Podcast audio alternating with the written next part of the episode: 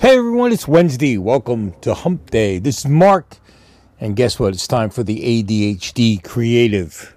So, how do you feel about the new name? Do you think it rings true to what we've been talking about for the last 600 episodes or so? Um, something like that. I don't even know how many episodes. We've we've done a bunch of episodes. Uh, there's a bunch from the first iteration of ADHD. It's all Michigas and then there was then we changed over to it's the force within and now we're back to this. This time i didn't get rid of all the old episodes. I didn't shut down the show. I just changed the name.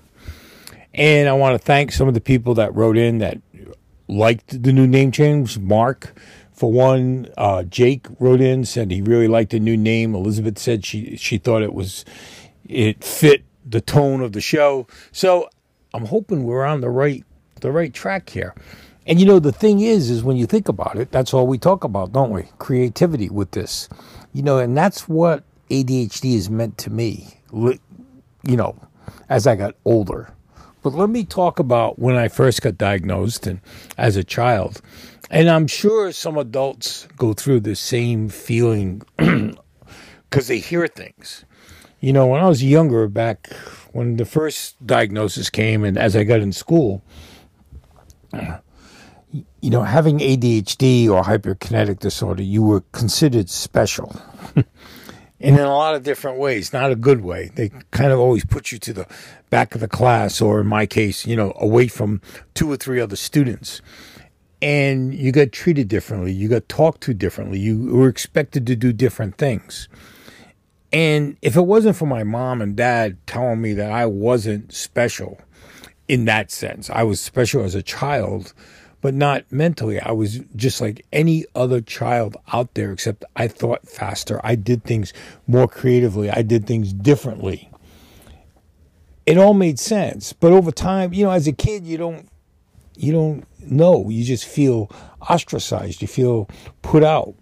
And I know I've talked to some young adults that are in college and even high school that have gone through the same thing, even now you know, when they find out they have ADHD and they tell someone, they feel that person starts treating them differently. And it's unfair that they do that. And that's what happens. But what you need to know, if you're listening, especially Josh's daughters that are out there and listen to the show, and any other young kid, is you're you're special in your own way. You're special creatively and, and impulsively, and you do things because you have this urge to to accomplish things and and start things and and finish things. And sometimes I have to be honest, we don't finish everything we start, and that's okay, because that's part of living with ADHD is the unfinished, the unresolved things that what happens is they come back on you. They they they they don't torment you but they're there because you know you didn't finish it. So it's always there and it, it'll maybe get you creative juices flowing again because maybe you hit a stalemate in finishing something. I know, like when I'm writing a post, a lot of times all of a sudden I hit that roadblock, or they call it writer's block. I don't, I don't really call it that because I know what I want to say. I know where it's going. I'm just trying to get creative in how I put it out there so that people enjoy reading it. Or maybe it's making a video, or maybe it's talking on this podcast. What am I going to say that's going to keep somebody listening for seven or eight minutes or whatever we go? See, and that's where the creativity flows. And and it's how you use it, it's how you nurture it, it's how you build it. I've been doing podcasting since 2000 like 8 or 9 I've never used any notes. And I'm not trying to brag. What I'm trying to show you is ADHD is very creative. It can steer your brain and inspire your brain and, and put that fire in your system to be creative consistently. Never longing or looking for the right words. It's the words are there. You just have to f- kind of flush them out. Okay?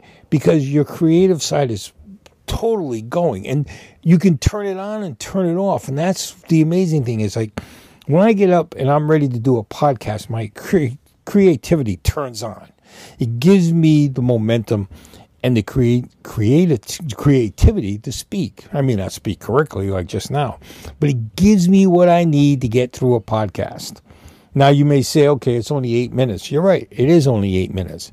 But here's what I want you to try for the people that doubt what I'm saying. Try doing this for eight minutes. Make up a podcast. Make up something right now. Sit down, turn on your phone, and record for seven to eight minutes with no notes. And try it. I guarantee you, you will be creative and you will fill in the time. Maybe not the first time, maybe not the second time, but as you go along, you'll get more and more creative, more comfortable going into something with no notes.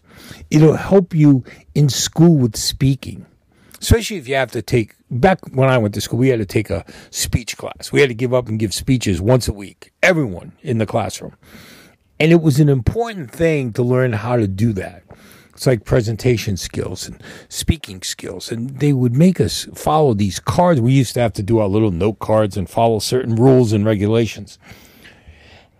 And sometimes those rules and regulations don't work good with ADHD. It's like I heard the other day someone saying, well, people with ADHD can't do math.